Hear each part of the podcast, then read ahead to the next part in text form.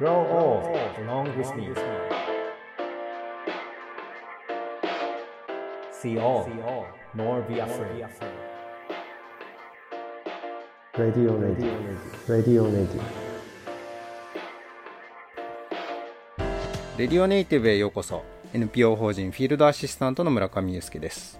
ネイティブ編集長の今井翔ですこの番組はネイティブを知るさまざまなゲストをお呼びして暮らしをつなぎ続けるためのヒントについてお話を伺っています。これまで3回にわたって FC 今治の夢スポーツで野外教育をしているガッテンさんにお越しいただきました。ガッテンさん今回もよろしくお願いします。はい、こちらこそよろしくお願いいたします。さて最終回なんですけれどもここでガッテンさんがそもそも野外教育の世界に入られたきっかけについてお話を伺えたらなと思っていますはい、えーとですね僕は今52歳になるんですけども、ずっとですね25年間ぐらいガイド業を北海道の方でやっておりまして、もともとガイド業をやるきっかけがまああの災害が一つきっかけだったんですが、人の暮らしと自然が近づけばいいなと思ってやっていったんですが、また東日本の大きな震災があった時になんかこう自分がどこまでそういうことを表現しきれてたのかどこか世の中を変えたいみたいな なんか変な妄想があったんでしょうね。でその部分で変わってないことをすごく気がついたんですまず一個。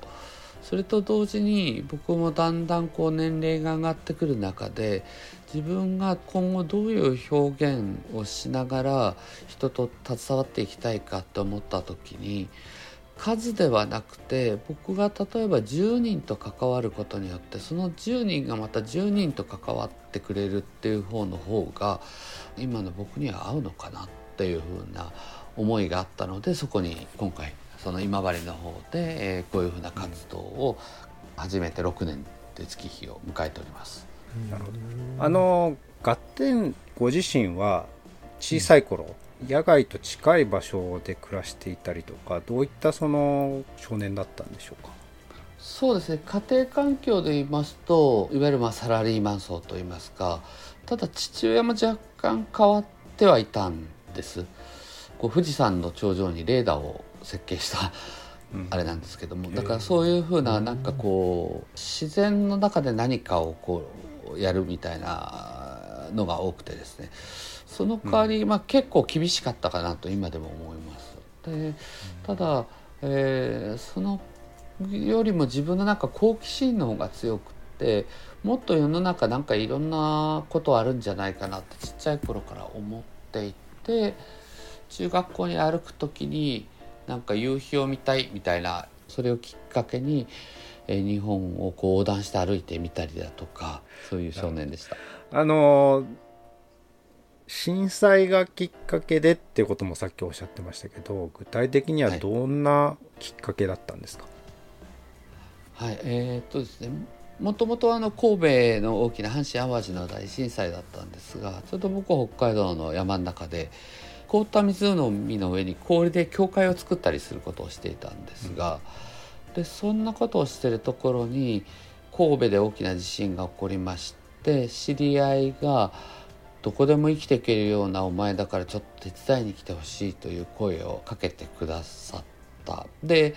えーそこから山から降りて神戸へ車でフェリーに乗って向かうんですけども本当に大きな町がたどり着いてみるとなくなっていたに近いような状況になってまして寒さに震えてたりだとかどうしていいかわからない状況を見た時に僕にはなんかこう申し訳ないけど崩れた家の柱が薪に見えたのでその崩れた家の柱をチェーンソーで切って暖を取れる U 字工を外してかまどを作ってとかそういうことをしているうちに僕はこういうことが役割としてもしかしてできるかなということで仕事にしてみようってふと思ったんですね。でそれでカヌーにテント寝袋鍋釜食器を積んで5日間毎週水曜日に出て日曜日に帰るっていう生活を業としてやろうと。でその中でいろんな人と出会っていくっていう部分でした。はい、なるほど。なんかあの何ですかねお手本のない世界のように僕は聞こえっ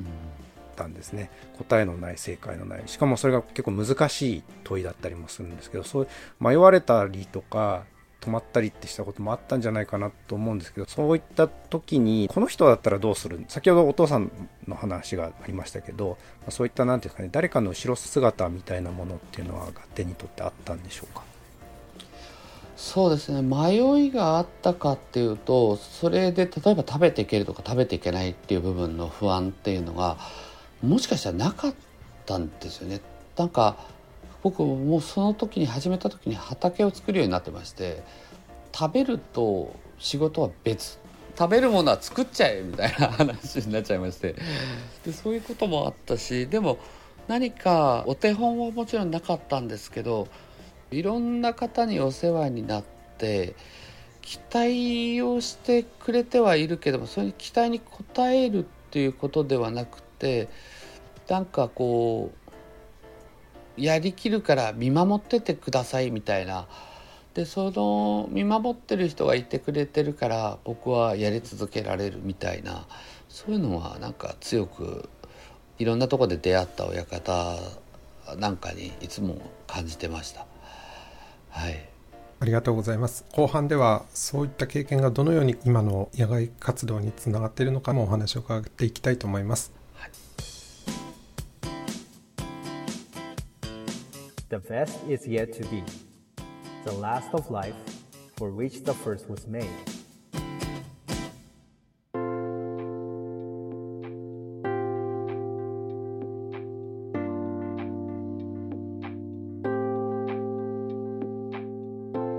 天さんこの夢スポーツでの野外活動を始められて6年ということなんですけれどもガッテンさんなりの発見っていうのはどういうところがあったんでしょうか？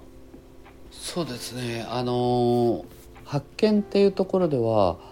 ガイド業として自然と向き合ってこう人をガイドしていくことがこんなにも生きるんだなっていうところにすごくまず一個気がつきました。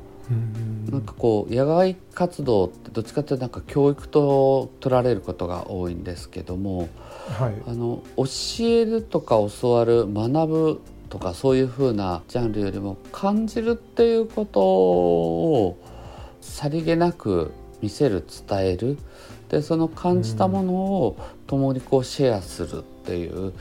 うん、今回ガイド業ではなくてその野外活動の方で感じたしでそういった場の空間とか空気感を作り出すとかそういう風になってくれたらいいなっていう風な運びはガイド業の技術がすごい生きてるなとその2つがなんか今自分の中では合わさってとってもやりがいがある状況下に今います。一つのツアーが終わった時に成功したなって思うツアーってどういう時なんでしょうか？あのー、そうですねまずはもう本当に単純なんですけどみんな元気に帰っていった後ろ姿が一番いいなと。でそのプログラム終了した時に実はですね僕満足したことがなくってもうちょっとこういうところをゆっくり進めてあげたらあの子もうちょっと笑顔でとかうん、悲しかったことにもうちょっと時間を持って向き合えたんじゃないかなとか予定通りに解散したことだけが本当に良かったのかなとか何かいろいろ終わった後にいつも考えますね。でも切り替えは早いです。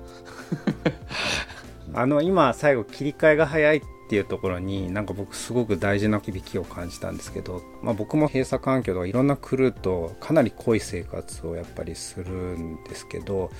やっぱり帰ればそれぞれの場所に戻っていくん